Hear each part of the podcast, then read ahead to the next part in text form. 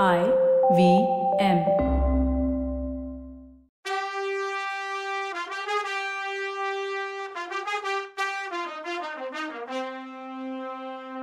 Come to கதை பாட்காஸ்டின் Ponniyin Selvan episode five எங்கள் நாலு எபிசோடையும் கேட்டு நீங்கள் கொடுத்த ஃபீட்பேக் அண்ட் கமெண்ட்ஸ் எங்களை இன்னும் பண்ணணும்னு என்கரேஜ் பண்ணுது. இதோ கதை பாட்காஸ்டின் பொன்னியின் செல்வன் எபிசோட் ஃபைவ் கதை சொல்பவர் கவிதா.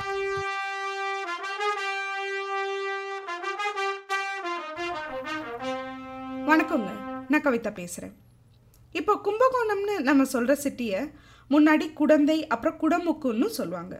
இப்போ அது கோயில்களின் நகரமாக இருக்குது ஃபில்டர் காஃபிக்கு பேர் போன ஊர். கும்பகோணம் டிகிரி காஃபி கேள்விப்பட்டிருப்பீங்களே? அதுதான்.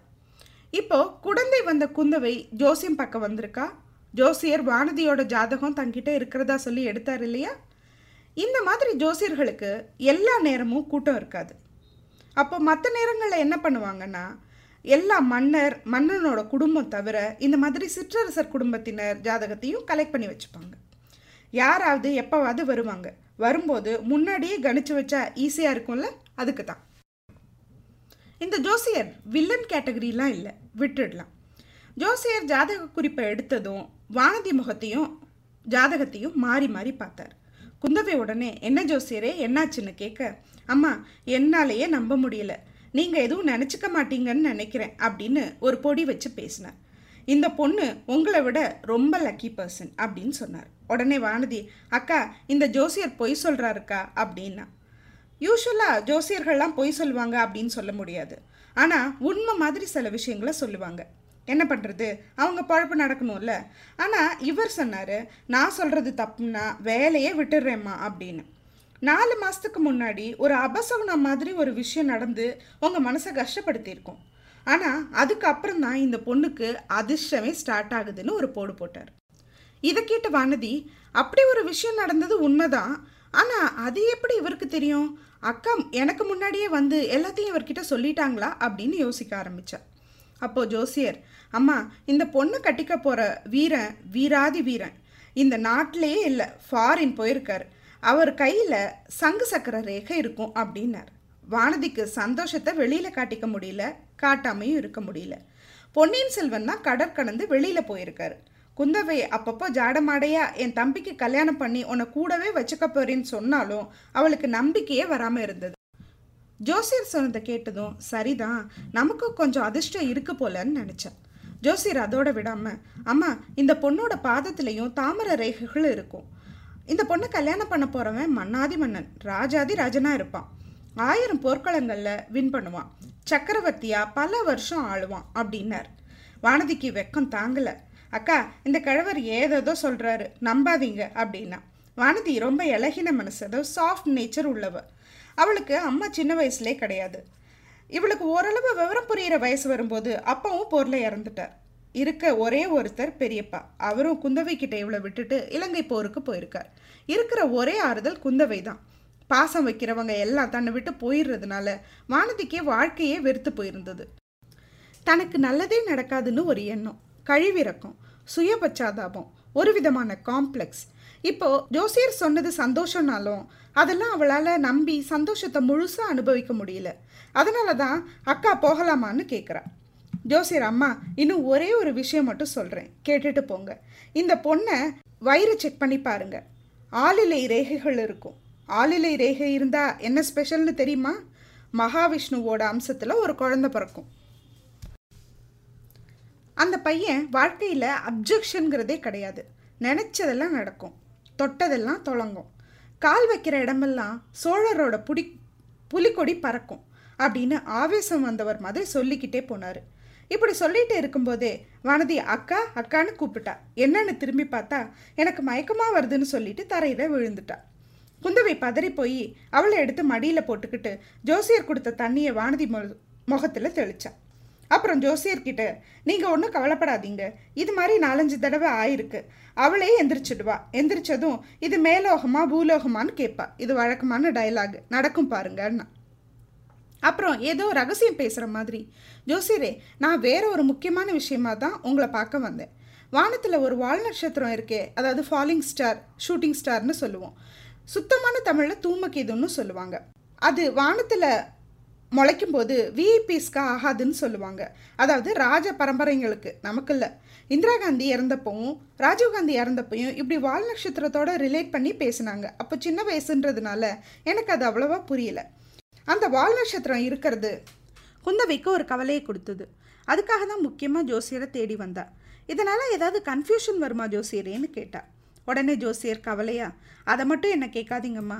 இதுக்கெல்லாம் ஜோசியம் சொல்ல முடியாது. யாராவது சூப்பர் பவர் உள்ள ஞானிங்க வேணும்னா ஞான திருஷ்டியில் பார்த்து சொல்லலாம். இது மாதிரி அரசியல் விஷயங்களில் பெரும்பாலும் அது நடக்காததாகவே போயிடுதுன்னு சொல்லிட்டார். குந்தவை ஜோசியரே ரொம்ப சாமர்த்தியம்தான் போங்க. பொதுவாக சொல்ல வேண்டாம். என் அப்பாவோட என் பிரதர்ஸோட ஜாதகத்தை பார்த்து சொல்லலாம் இல்லையா? அப்படின்னு கேட்டா. முன்னாடியே சொன்னேனேம்மா மகாராஜாவுக்கு ஒரு கண்டம் இருக்குன்னு. இன்னொரு நாள் நான் சாவகாசமாக பார்த்து சொல்கிறேம்மா அப்படின்னு சொன்னார். அதுக்குள்ளே வானதியும் கண்ணை முழிச்சிட்டா. குந்தவை சொன்ன மாதிரியே அக்கா நம்ம எங்கே இருக்கோம்னு கேட்டா. கண்ணு நம்ம பூமியில தான் இருக்கோம். சொர்க்கத்துக்கு நம்ம அழைச்சிட்டு போக இன்னும் புஷ்பக விமானம் அதாவது பறக்கும் ரதம் இன்னும் வரல அப்படின்னு சொன்னான். நாம் நம்ம தேர்லேயே ஏறி அரண்மனைக்கு போகலாவா அப்படின்னா? வானதியும் வெக்கப்பட்டுக்கிட்டே எந்திரிச்சு போக ரெடியானப்போ ஜோசியர் பிரசாதம் கொடுத்தார். அப்போ வானதி அக்கா கேட்க வந்த விஷயமே கேட்கலையே. உங்கள் கல்யாணம் எப்போ நடக்கும்? மாப்பிள்ளை எந்த ஊர்ல இருந்து வருவார்னு சொல்லுங்க ஜோசியரே அப்படின்னா. உடனே ஜோசியர் அவர் வீராதி வீரர். முப்பத்தி ரெண்டு லட்சணங்களும் உள்ளவராக இருப்பார். புத்திசாலி. எல்லா வித்தையும் தெரிஞ்சவர். அழகில் மன்மதன் இல்லை அர்ஜுனன் மாதிரி இருப்பார். உடனே குந்தவை எப்படி வருவார்? குதிரை மேலே வருவாரா? ரதத்தில் வருவாரா? நடந்து வருவாரா? இல்லை பறந்து வருவாரா? இல்லை கூரையை பொத்துக்கிட்டு குதிக்க போறாரா? அப்படின்னு கேட்டார். உடனே அங்கே நிஜமாவே குதிரை வர சத்தம் கேட்டுது. வானதி அக்கா நிஜமாவே குதிரை வர மாதிரி இருக்குன்னா? குந்தவை ஆமாண்டி கும்பகோணத்தில் குதிரையே இல்லையா என்ன? இல்லைக்கா இங்கே வர்ற மாதிரி இருக்குன்னு சொன்ன நேரம் வாசல்ல யாரோ பேசுகிற சத்தம் கேட்டுது. ஜோசியரோட அசிஸ்டன்ட் வெளியில தான் இருந்தான் இல்லையா? அவன் கூட யாரோ பேசுகிறாங்க இல்லை சண்டை போடுறாங்க. எதுக்கு? அவனை மீறி உள்ளே வர்றதுக்கு. அவன் உள்ளே விட மாட்டேங்கிறான். ஆனால் வந்தவன் அவ்வளோ ஈஸியாக போகிற மாதிரி தெரியல. போகாதப்பா அட போகாதன்னு சொல்கிறேன் அப்படின்னு சத்தம் கேட்கும்போதே இவங்க இருந்த ரூம் கதவை யாரோ டமால்னு திறந்தாங்க. ஒருத்தன் ரூம் உள்ள வர ட்ரை பண்ணுறான் அசிஸ்டண்ட் அவனை பிடிச்சி இழுத்துட்டு இருந்தான். இதை ரூம் உள்ள இருந்த மூணு பேரும் பார்த்தாங்க. இப்படி திருதப்புன்னு திமிரிக்கிட்டு உள்ள வரவன் யாருன்னு தெரியுதா? வேற யாரு? நம்ம ஹீரோ வந்தியத்தேவன் தான். வல்லவனும் குந்தவையை பார்த்ததில்ல. குந்தவைக்கும் அவனை தெரியாது. ஆனால் இவங்க ரெண்டு பேரும் தான் சந்திக்க வேண்டியவங்கன்னு நமக்கு தானே தெரியும். எனக்கு மட்டும் டைம் மிஷின் இருந்திருந்தா இந்த சீனில் உள்ளே போய் டேய் நீ ஓலையை கொடுக்க வேண்டியவ இவதாண்டான்னு தலையில் தட்டி சொல்லியிருப்பேன். ஆனால் முடியாதே. என்ன பண்ணுறது சீன் போகிற போக்கிலேயே போவோம். உள்ளே வந்த உடனே வந்தியத்தேவன் நிமிர்ந்து பார்த்தான். அவன் கண்ணுக்கு குந்தவன் மட்டும்தான் தெரிஞ்சான் வேற யாருமே தெரியல. அவ கண்ணை பார்த்தான் கழுத்தை பார்த்தான் மூக்கை பார்த்தான் அழகை பார்த்தான் பார்த்துக்கிட்டே இருந்தான். ஃபியூ செகண்ட்ஸில் இவ்வளவும் நடந்துடுச்சு. அவனுக்கு சுயநினைவு வந்து தன்னை இழுத்துட்டு இருந்த ஜோசியர் அசிஸ்டண்ட்டை பார்த்து ஏன்பா உள்ள லேடிஸ் இருக்காங்கன்னு சொல்லக்கூடாதான்னு கேட்டுட்டே வெளியில் போயிட்டான். உடனே குந்தவை புயல் அடித்த மாதிரி இருக்குன்னா. ஜோசியரே இது யாருன்னு கேட்டா தெரியலையேம்மா. யாரோ வெளியூர்காரன் போல இருக்கு அப்படின்னார். குந்தவை உடனே வானதி நாம் எனக்கு வரப்போகிற மாப்பிள்ளை கூரையை பொத்துக்கிட்ட வருவானான்னு பேசிகிட்டு இருந்தோமே.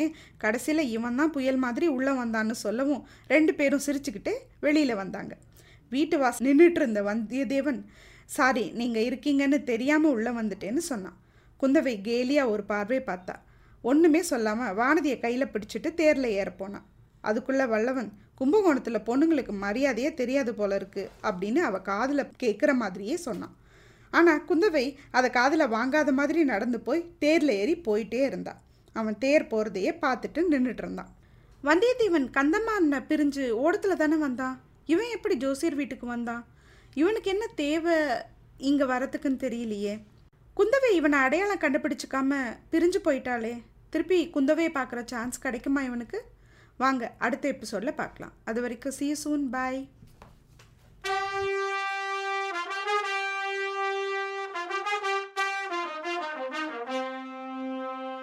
என்னங்க? கதை இன்ட்ரெஸ்டிங்காக போயிட்டுருக்கா? அடுத்து என்ன நடக்கும்னு தெரிஞ்சுக்க ஆவலாக இருக்கீங்களா? அடுத்த எபிசோடில் பார்க்கலாம். டில் தென் பாய்